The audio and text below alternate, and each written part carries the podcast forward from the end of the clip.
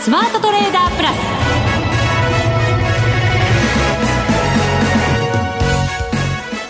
全国のリスナーの皆さんこんにちは。内田まさです。この時間はザ・スマートトレーダープラスをお送りしていきます。この方をご紹介しましょう。国際テクニカルアナリスト福永博之さんです。こんにちは。よろしくお願いします。よろしくお願いします、はい、さて日経平均は今日は100円30銭安2万2355円46銭で引けました。はい。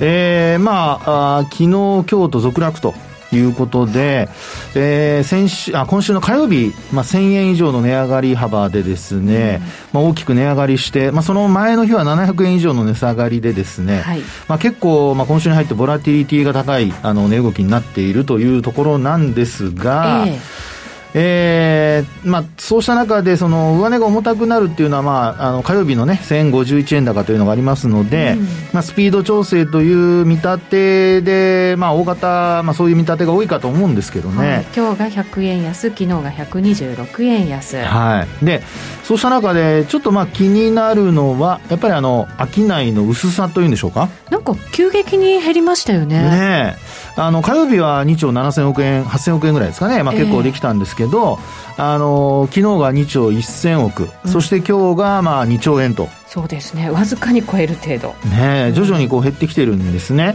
であのまあ値動きこう高値圏でその商いが減るっていうことは一つにはやはりあの売り物が減っているという見方もできなくはないので、はい、まあ、そういう意味ではあのそれほど警戒はしなくてもいいのかなというふうな見立てもあるかとは思うんですけどただやっぱり伸び悩んでいる中でということなので、うん、まあ、少しね、あの値動き的にはこのままあのもう一段こう調整が、えーまあ、ないにしてもですよ。やっぱりもうちょっと水準切り上げてほしいなというのが今の投資家の心理状態だと思いますので、はい、その心理をまあなんとかあのこのまま継続して、えー、まあなんか期待をつなぐことができるかどうか、うん、まあ、その辺がちょっとやっぱり今週、まあ明日がまたあの週末になりますので、そのあたりがちょっとあの、まあ、どういう形で明日終えるのかね、反発して終えるんであれば明るくなるとは思うんですけど、はい。まあ、その辺ちょっと気になるところではありますね。そうですね、まあ、そのコロナウイルスの第2波、はい、アメリカでも北京でもみたいなね、えー、やっぱり心配されるところは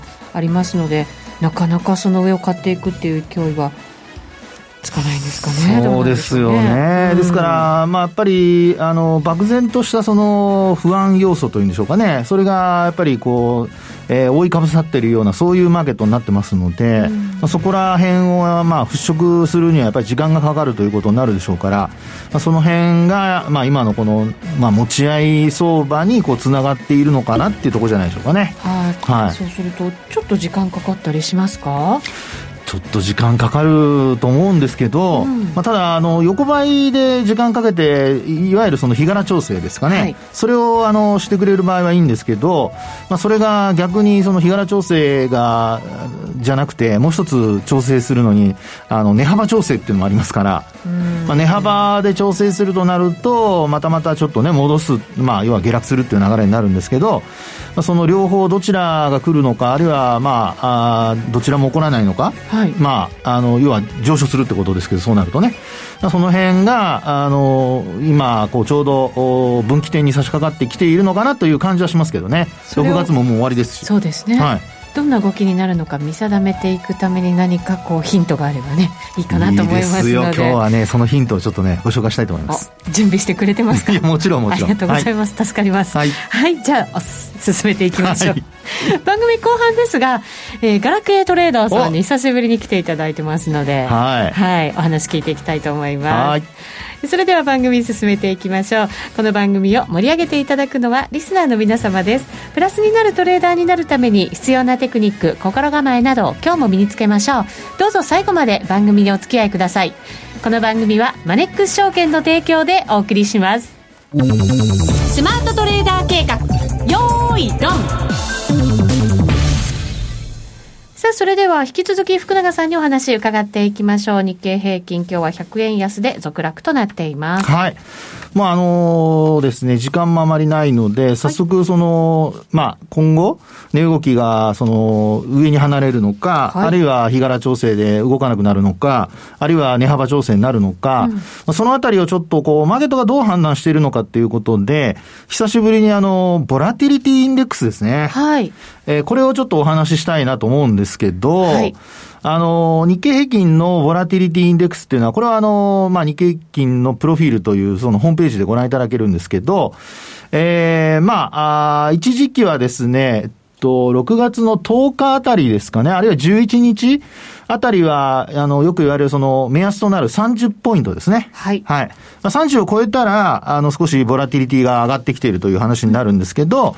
まあ、それに、あの、その30ポイント水準に、まあ、あの、ギリギリのところで、11日あたりは止まってたと。はい。で、そこからですね、あの、急上昇しまして、それで、えっと、6月の15日あたりは40ポイント近くまで行ったんですよね。日経平均が700円を超える下げになった日。はい。はい、で、その翌営業日に、あの、まあ、1000円、さっきお話したような1000円以上上昇したんですけど、はい。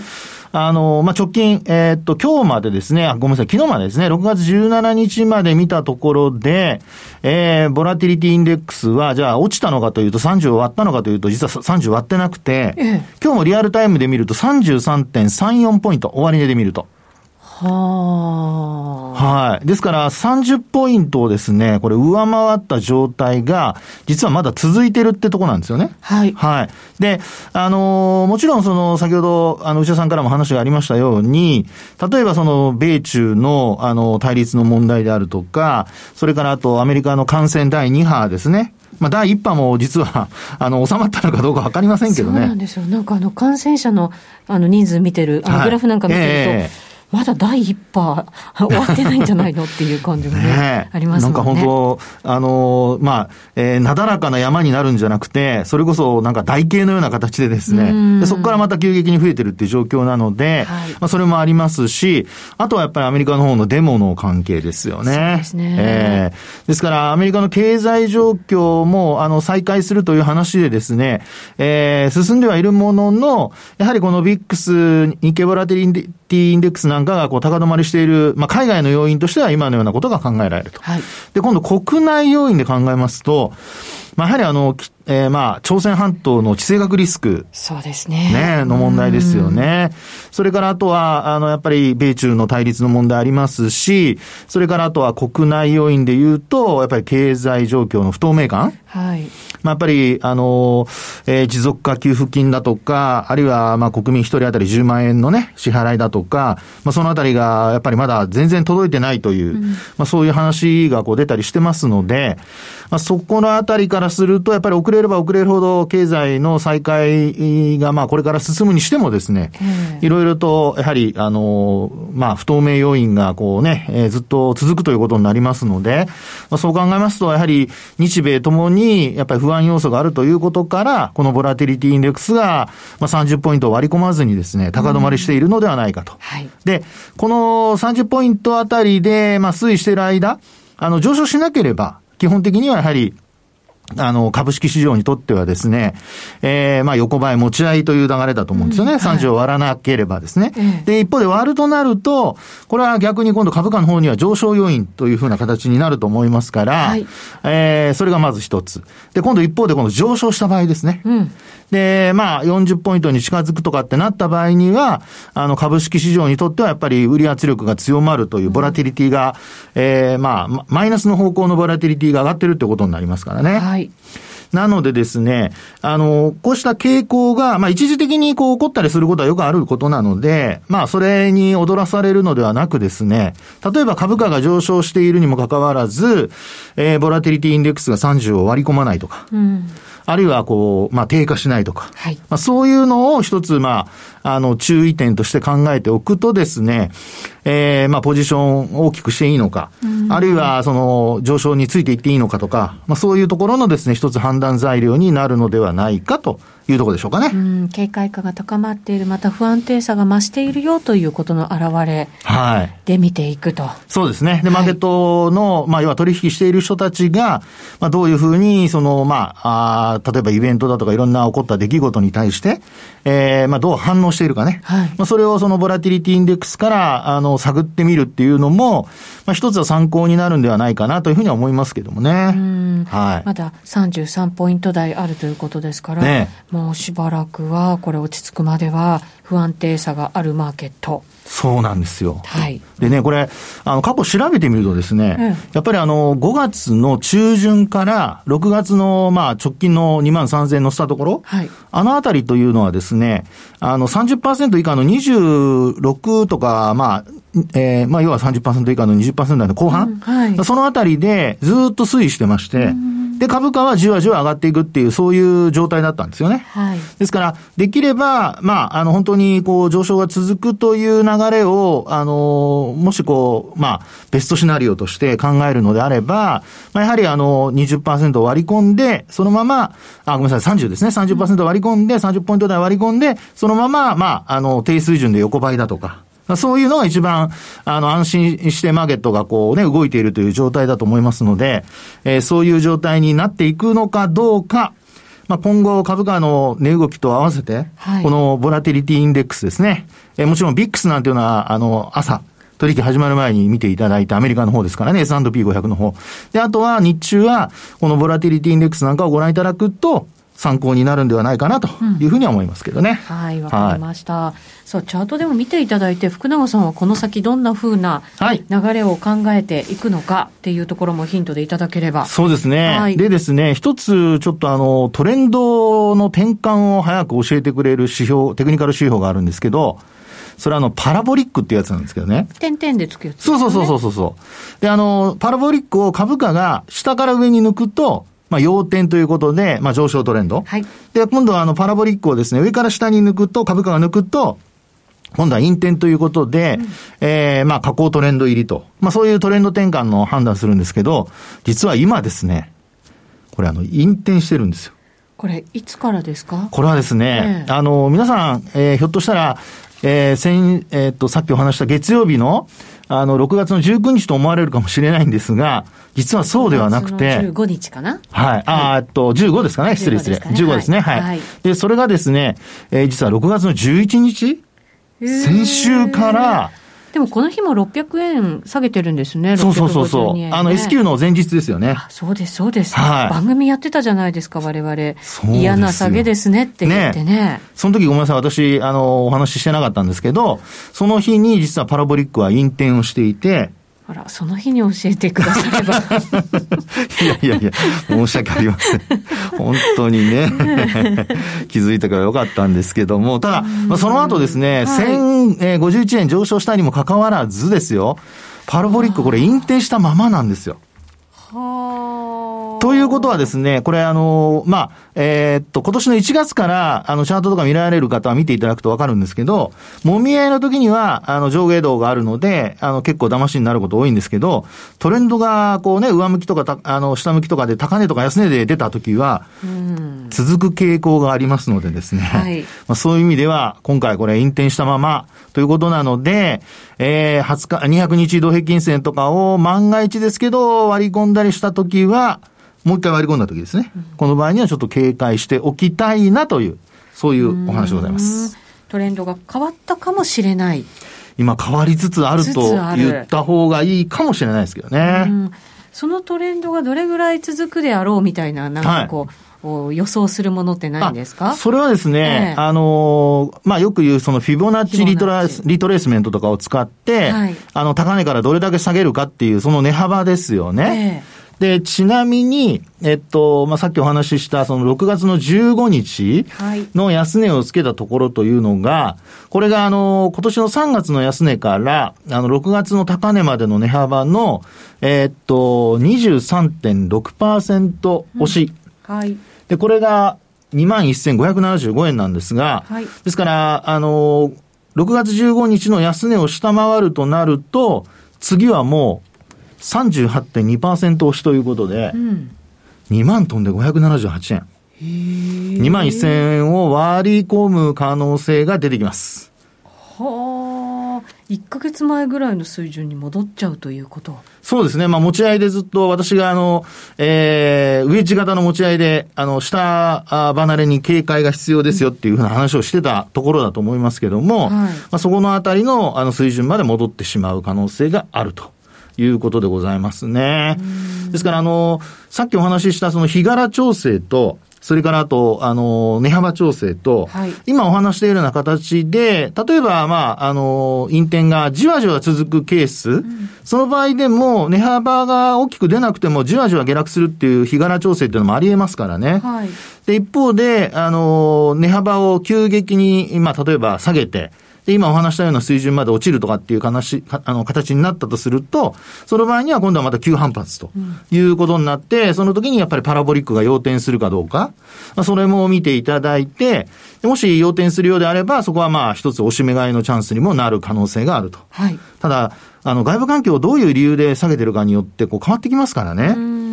今、いい話が出て、例えば、あの、先ほどの1051円高した時も、1兆ドルのアメリカのインフラ整備の話が出たわけじゃないですか。はい、そうでしたね。ね。となると、あの、それ以上の話が出ないと上がらないのか、あるいは何かしらの話でも、もちろんその、えー、1兆ドルの話が継続してですよ。期待として継続して上がっていくのか、ちょっとですね、そのあたり見極めも必要になると思いますから、はい。まあ、投資家の皆さんは、あのー、今のこの値動き、さっきお話したように商いも薄い中なので、売り圧力が弱いとなれば、少ないエネルギーでも上がっていくことは考えられるんですけど、やっぱりどっかでね、うん、あのー、パタッと買う人が手を止めてしまうかもしれませんので、うんそこだけちょっとね、あの、注意してほしいなというとこなんですけどね。ねはい。えー、為替も今106円91銭92銭あたりでの取引ということですかそう、為替も若干円高で。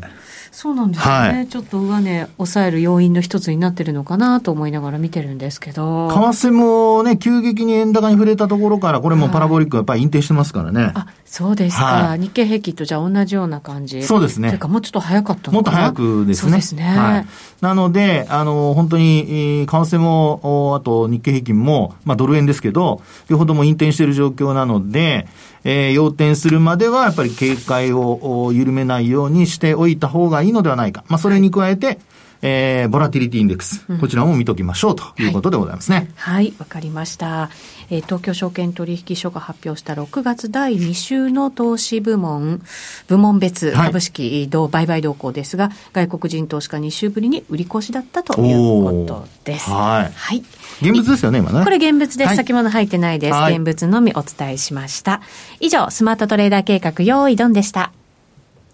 日本株投資をお楽しみの皆様。今、注目のアメリカへ投資してみませんか？米国株に興味はあるけれど、なんだか難しそうだなと思っている方。実は、そうではありません。米国株は1株から購入可能。株価は100米ドル以下のものもあり、1万円程度の投資で、あなたも米国企業の株主になれます。少ない金額から投資でき、始めやすいのが米国株の特徴なんです。多くの企業では、配当は3ヶ月ごとに支払われるので、配当金をもらえる楽しみもあります。日本でもサービス展開するアメリカ企業は多く、日本人にも身近になっていることで、米国株投資を始める方が増えています。マネックス証券の米国株取引手数料は税抜き0.45%で、最低取引手数料は無料。米ドル買い付け時の為替手数料も無料で、次回の見直しは6月を予定しています。マネックス証券の米国株は特定口座にも対応しており、3600銘柄以上の取扱銘柄をスマートフォンアプリでも取引が可能です。さらに、マネックス証券では、税抜きの取引手数料を最大3万円までキャッシュバックする、米国株取引デビュー応援を実施中。マネックス証券なら取引手数料実質0円で米国株投資を始められます。米国株ならマネックス証券。今すぐマネックス証券、米国株で検索。米国株式及び米国 ETF、リート、予託証券、受益証券発行信託の受益証券などの売買では、株価などの価格の変動、外国為替相場の変動など、または発行者などの信用状況の悪化などにより、元本損失が生じることがあります。お取引の際は必ず、契約締結前交付書面などを十分にお読みください。マネックス証券株式会社、金融商品取引業者、関東財務局長金賞第165号ザ・スマートトレーダープラス今週のハイライト。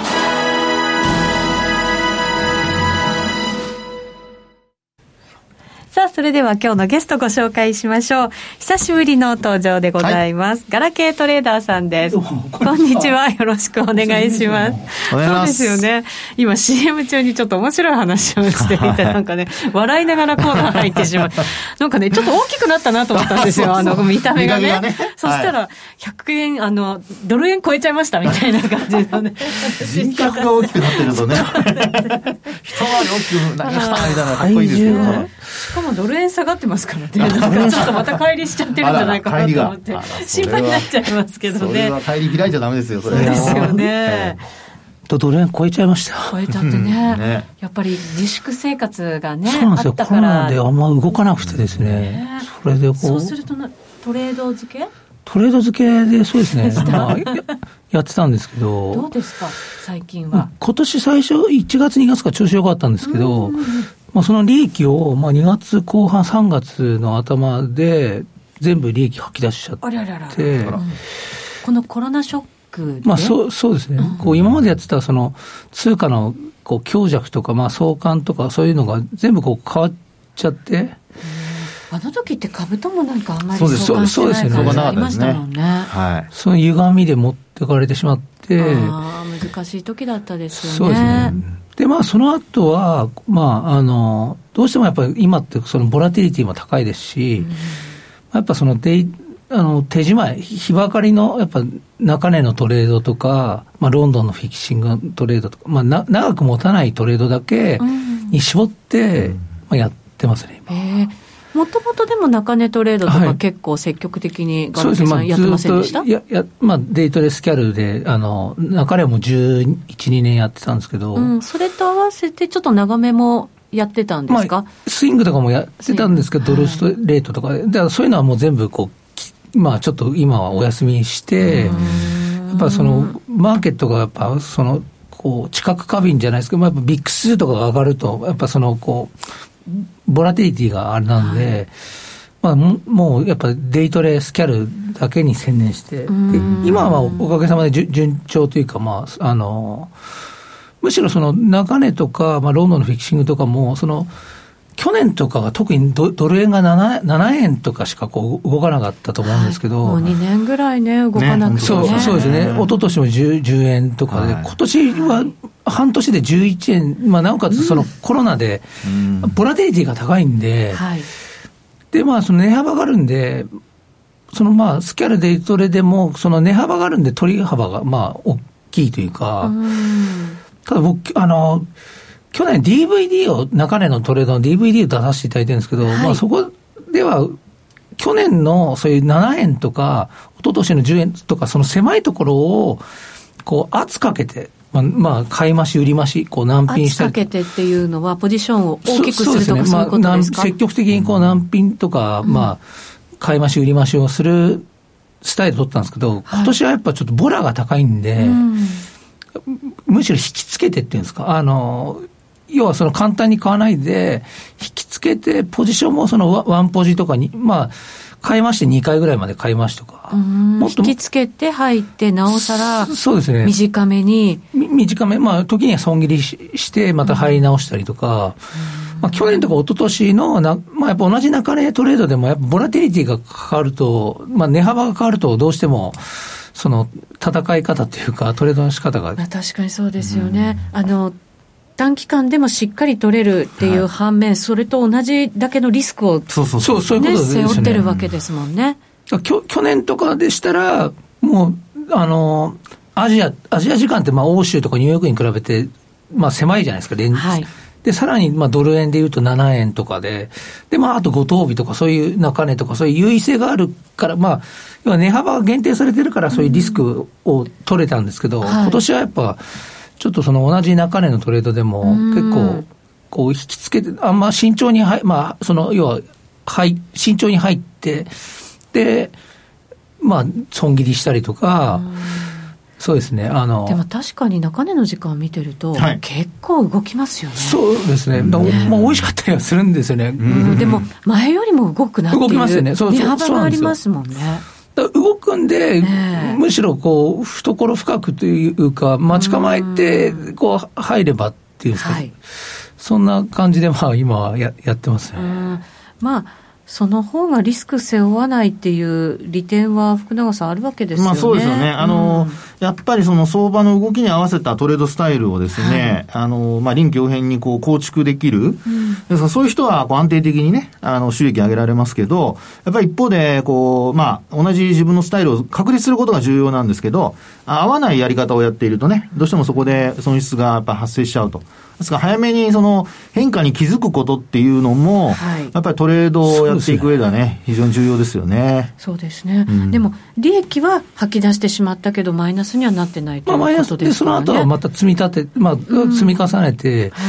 で、まあ、そのスイングとか、他の今までやってた、その中止しちゃってるトレードの分のアセットも、まあ、そ今、スキャルデイトロの方に、こう当ててるんで、まあ、結構その後は順調ですね。だからこういうなんかショックでバンと一気に動いてしまう時って、はい、これからも多分何十回何百回と、ね、まあ、もちろんねね、はい、そうあると思うのでそこでのまあ損というか、利益を失ってしまったのは仕方がないから、そこからじゃあどう切り替えていくかですよね。そうですね。やっぱそう。まあ、こうアジャストしていくといいますか、うん、やっぱその相場の試合によって、同じまあ中値のトレードでも、やっぱその、値幅が狭い時と、今みたいにボラが大きい時とでは、やっぱその、やっぱその、ポジションの取り方と、やっぱトレードスタイルも若干こう、カスタマイズというか、うん。ししていかないとその辺はね、でもあの初心者の人はね、そんなにすぐにこう切り替えができないので。いや、そうなんですよ。で、しつこくね、同じスタイルで、同じ方向でやろうとしちゃうので、だから余計傷が深くなっちゃうっていうね、そうそうねありますからね。ありますよね。だからそういう時ってやっぱり、一旦ちょっと距離を置いて、そうそうそうやっぱそうです。はい、休むのもそうですね。ちょっとね。深呼吸するとかね。なんかそういうふうにして、もう一回改めてチャートと向き合ってみるっていうのってすごい大事です、ね、お酒は飲んじゃダメですよ。あの、判断が鈍りますからね。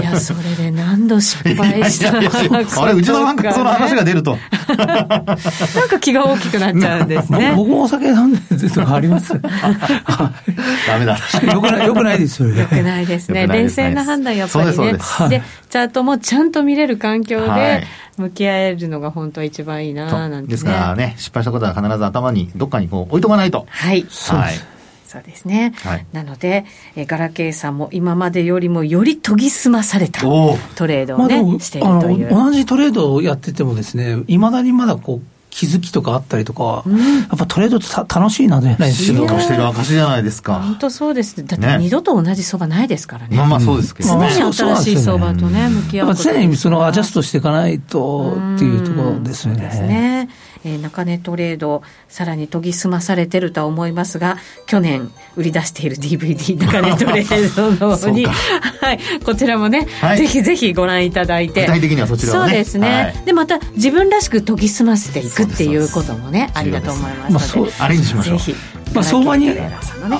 まあ、その相場の時代に合わせて、そうですね、はい、時間になっちゃいました。また来てください。ありがとうございます。ガラケーさんでした。ありがとうございます。ここまでのお相手は、福永博之と内田まさみでお送りしました。それでは皆さん、また来週この番組はマネックス証券の提供でお送りしました。